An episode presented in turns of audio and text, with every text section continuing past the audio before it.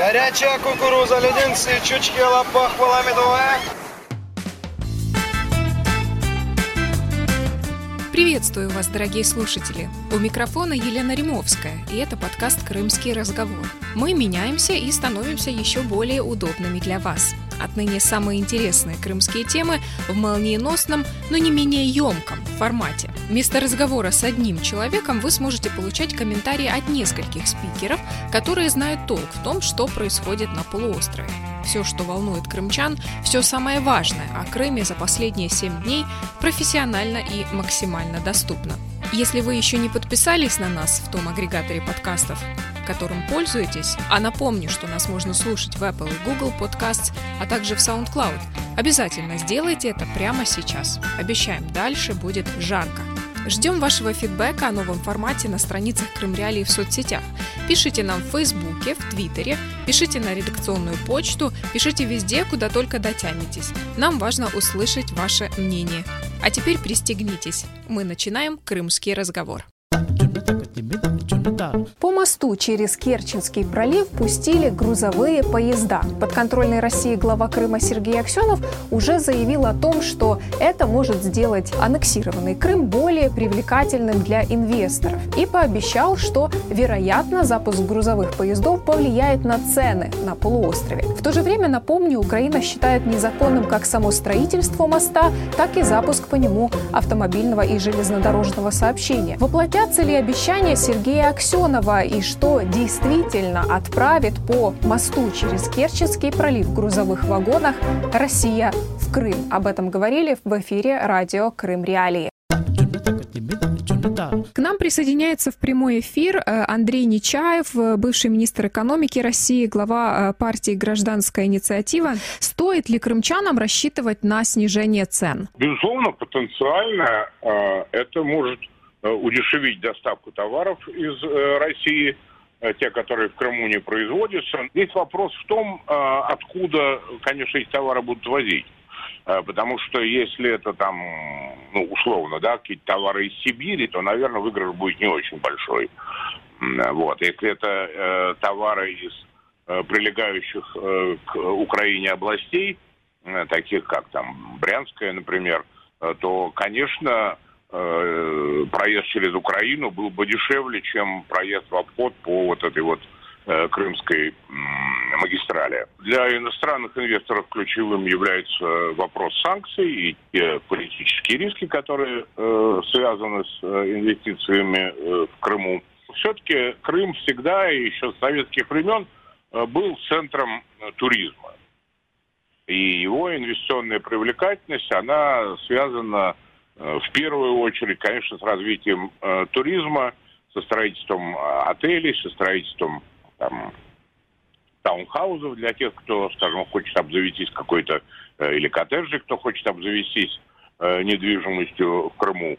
Э, ну вот с появлением, с появлением этого э, пути в сравнении с тем, что было, скажем, год назад, да, э, потенциально э, инвестиционные затраты могут стать меньше за счет того, что там доставка тех же стройматериалов, оборудования и так далее – Э, по э, железнодорожному мосту и через железнодорожное сообщение станет дешевле.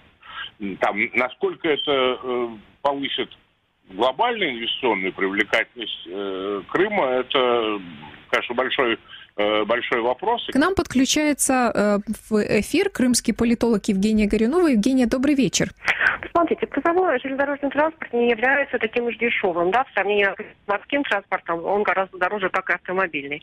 Поэтому э, такого радикального снижения цены, о котором говорит Аксенов, там 30, 50, 70 процентов, ну там разные, да, у него мелькают цифры, естественно, не будет.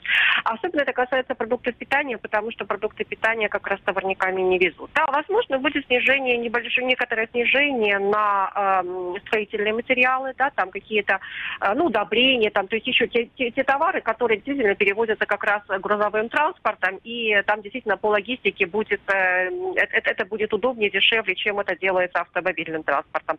А что касается топлива, ну там сейчас ситуация с нефтью, да, тут, может быть, МОЗ бы сыграл свою положительную роль, но поскольку там э, Россия, э, российское руководство стремится переложить затраты по падению цены на нефть на собственных потребителей, да, и с нефтетрейдерами, там у них свои, свои, свои разборки, так что здесь как бы нужно бы следить за ценой на нет, и здесь МОЗ может и не, не сыграть такой позитивной роли. Но, однако, ожидать какого-то радикального снижения, повторюсь, не стоит, потому что а, грузовое сообщение, оно не является дешевым. Это первый момент. А второй момент, Крым же это тупик, логистический тупик России, поэтому туда все, что привозится, а что оттуда вывозить. То есть вагоны опять-таки обратно будут идти пустыми. А, это тоже абсолютно невыгодно, соответственно. Россия потратит на Крым еще 300 миллиардов рублей. Все это в рамках федеральной целевой программы развития Крыма и Севастополя. В российском Минэкономразвития дали согласие не только продлить эту программу, но и увеличить ее финансирование. На что потратят эти деньги, для чего Россия растягивает эту программу и насколько эта ФЦП была успешна и эффективна до этого момента. Разбирались в эфире радио Крым Реалии. Тема выполнения федеральной целевой программы по развитию Крыма и Севастополя едва ли не потеснила в крымском информационном пространстве тему борьбы с коронавирусом. Во всяком случае, вместо онлайн-совещаний по борьбе с пандемией COVID-19 Сергей Аксенов с начала июня проводит совещания по борьбе с долгостроями уже а, в рамках федеральной целевой программы.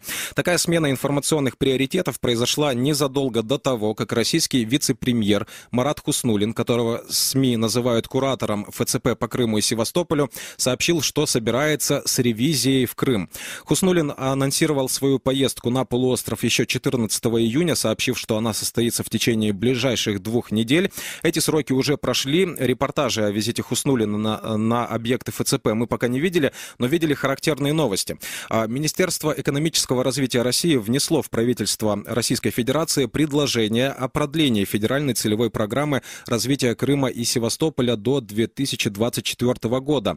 А, финансирование тоже увеличивается практически на треть. А, проект предусматривает рост бюджета ФЦП на 295,5 миллиардов. Вот таким образом, а, федеральная целевая программа, которая изначально принималась на срок от 2014 до 2020 года, растянулась еще на 4 года, да, теперь не 6, а 10 лет эта программа должна длиться. Сумма средств, которые должны быть освоены за период работы ФЦП, тоже изменилась. В 2014 году называлась сумма порядка 7, 700 э, миллиардов рублей. Нынешняя общая стоимость ФЦП составила 1 триллион 256 миллиардов рублей.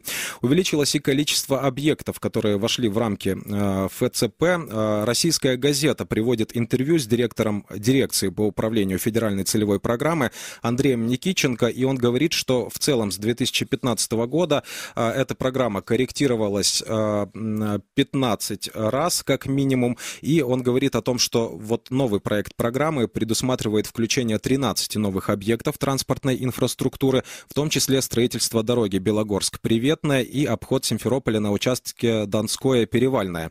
Также будут включены более 30 объектов водоснабжения и водоотведения в Крыму. В Севастополе добавляются объекты по поручению российского президента. Это кадетский корпус Следственного комитета, корпус больницы номер 4, первый этап э, дождевой канализации, газопровод на северной стороне и э, важное мероприятие, сформулированное дирекцией, вот так говорит Андрей Никиченко, разработка градостроительного и инвестиционного обоснования для комплексной застройки Севастополя в целях строительства служебного жилья. Поговорим мы об этом с Василием Колташовым, директором Центра политэкономических исследований Российского института нового общества. Крым является все-таки регионом особо значимым для Российской Федерации. Программы, которые в России принимались до обвала экономики, мировой экономики в марте этого года и э, до изменений в составе правительства, то есть до формирования нового кабинета и принятия решения о поправках в Конституцию, это были, так сказать, две разных истории. То есть у нас сейчас начинается новая история национальных проектов. И, и скорее правильно будет говорить не то, что Крым с финансированием а, его программ, программ по Крыму, выходит за рамки там нацпроектов, скорее нужно говорить о том, что рамки национальных проектов меняются. То есть, если раньше это было что-то в значительной мере отражавшее прежние просто бюджетные статьи, и так красиво было обозначено как национальные проекты, то теперь значение э, самих этих проектов будет меняться. И значение и в экономическом смысле, и в бюджетном смысле, и сроки выполнения, но и суммы, естественно, тоже. На это указывает хотя бы тот факт, что это необходимо, это необходимо, поскольку нацпроекты вовсе не оказались каким-то таким антикризисным мощным инструментом в 2019 году. То есть нацпроекты в 2019 году были, а экономический рост замедлялся. Поэтому а, сейчас политика будет другой. Она будет включать гораздо больше протекционизма, в том числе и протекционизма туристического. И Крым в этом плане должен улучшиться качественно. С нами на связи Тарас Загородний, управляющий партнер национальной антикризисной группы. Ну, это обычная работа любого э, коррумпированного рабочего этого государственного аппарата. Там, да, он не заинтересован в скорейшем прекращении а, строительства объектов, любого объекта. А, потому что если там деньги приходят, их нужно осваивать. А если нечего будет осваивать, то как бы, ну, если быстро завершается объект, то нужно придумывать строительство нового объекта, там, да, а, который не факт, что он будет решать проблемы Крыма, но тут главное осваивать деньги. Опять же, полностью Советский Союз, когда а, главная задача была не в, в количестве а, сданных объектов, а в осваиваемости бюджета. Поэтому я даже не удивлен, а, Крым был датируемым а, а, регионом в составе Украины. А после аннексии Крыма он остается еще более датируемым регионом, поскольку из-за санкций, которые введены были против Крыма, экономическая активность была подавлена, и, соответственно, дотации будут расти. Там, да, это будет хронически датируемый регион, и это понятно. Никакие, тем более, что строительство а инфраструктура, о которой идет речь, там гостиницы и так далее, это не несут прямой прибыли. Курорт выходит из карантина. С 1 июля в Крыму начинается второй этап послабления карантинных ограничений, которые были введены а, на полуострове в связи с пандемией коронавируса. Теперь обещают пускать не только крымчан в санатории и отели, но и туристов из России. Я напомню, что Украина не рекомендует российским туристам ехать на временно оккупированную территорию Крыма. В то же время российские пограничники из ФСБ не снимают ограничений на пересечение административной границы для граждан Украины, которые въезжают в Крым со стороны Херсонской области. При въезде в Крым с материковой части Украины придется отбыть двухнедельную обсервацию. Работает ли так называемый внутренний туризм в Крыму и стоит ли курортному сектору на полуострове рассчитывать на то, что он наверстает упущенное этой осенью? Разбирались в эфире радио Крым Реалии. С нами на связи Александр Бурдонов, председатель общественной организации «Курортный Крым», создатель сайта «Курорт Эксперт». Насколько пользовался внутренний туризм, как бы это надо больше данных для этого, чтобы определиться, как как-то пользовался. Uh-huh. На выходных стопудово люди выезжали. А вот а то, что э, материковых не селили, без командировочных. Это факт, это я сам свидетель. Потому что приезжайте после 1 июля и 300 тысяч штрафа залогов. А вот. Ну вот на 1 июля э, ожидали, ожидая, сейчас смотрят, как это открыть шлюзы. Вот в Санта-Барбаре был три дня назад, четыре. Ну, не так, пустая набережная. Да, второй день этого э, снятия э, ограничений, по вашим наблюдениям, ринулись туристы в Крым? Мои наблюдения в этом случае только через СМИ, через те камеры, которые показывают там поток на там, автопоток на мосту, а вот по самолетам там что-то 170 рейсов поставили уже. А вот. Ну вот день, два, три, недельку надо посмотреть, как оно пойдет по идее, так сказать, ну, я не удивлюсь, если загрузится на 100%. А, Александр, по вашему мнению, насколько вообще э, крымский курортный сектор смог переориентироваться в нынешних условиях? Э, насколько сейчас крымские ательеры, владельцы небольших объектов размещения могут выполнять вот эти все санитарные требования, которые добавлены в условиях пандемии коронавируса? Ну, смотрите, эти требования касаются коллективных средств размещения, то есть юрлиц, и касается ИП. Частного сектора они не касаются. Квартира, квартиродатчиков. Они так принимали. А вот второй момент, э, то, что по загрузке, э, ну да, э, отели, которые 4-5 скажем, если 350 объектов у нас получили э, начало деятельности по северам, таких э, порядка 700. То есть на самом деле половина только взяли разрешение на деятельность. Может работает, может нет. А вот, то есть как бы э, заходим, заходим в сезон.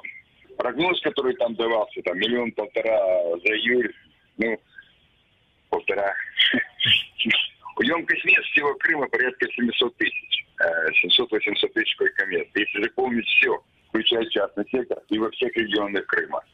Это либо два заезда стопроцентных по 14 дней, либо три заезда по 500 койко-мест, на 500 тысяч койко-мест.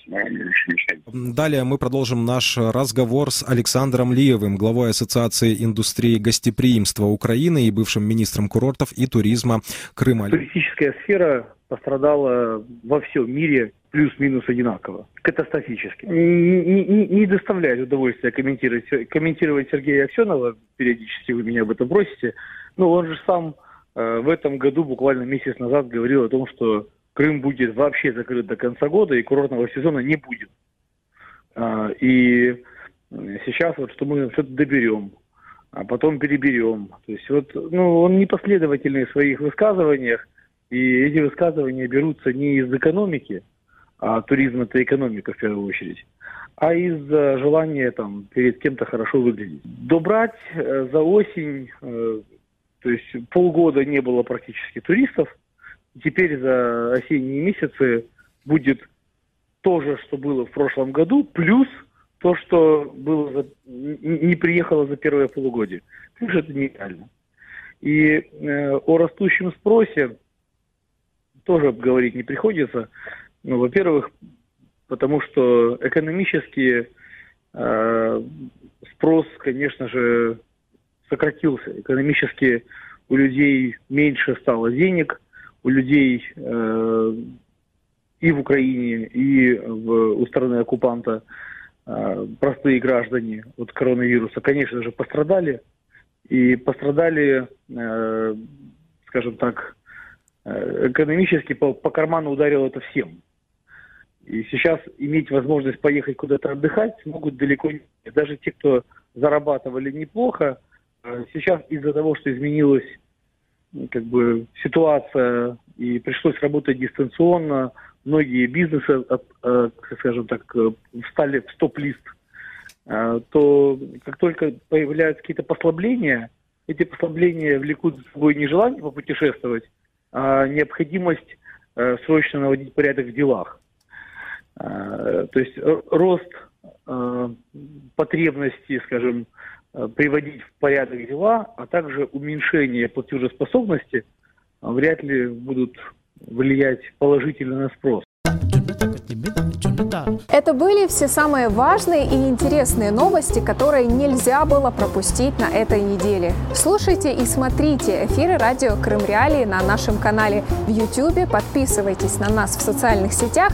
Я Елена Римовская. Всего хорошего. Увидимся.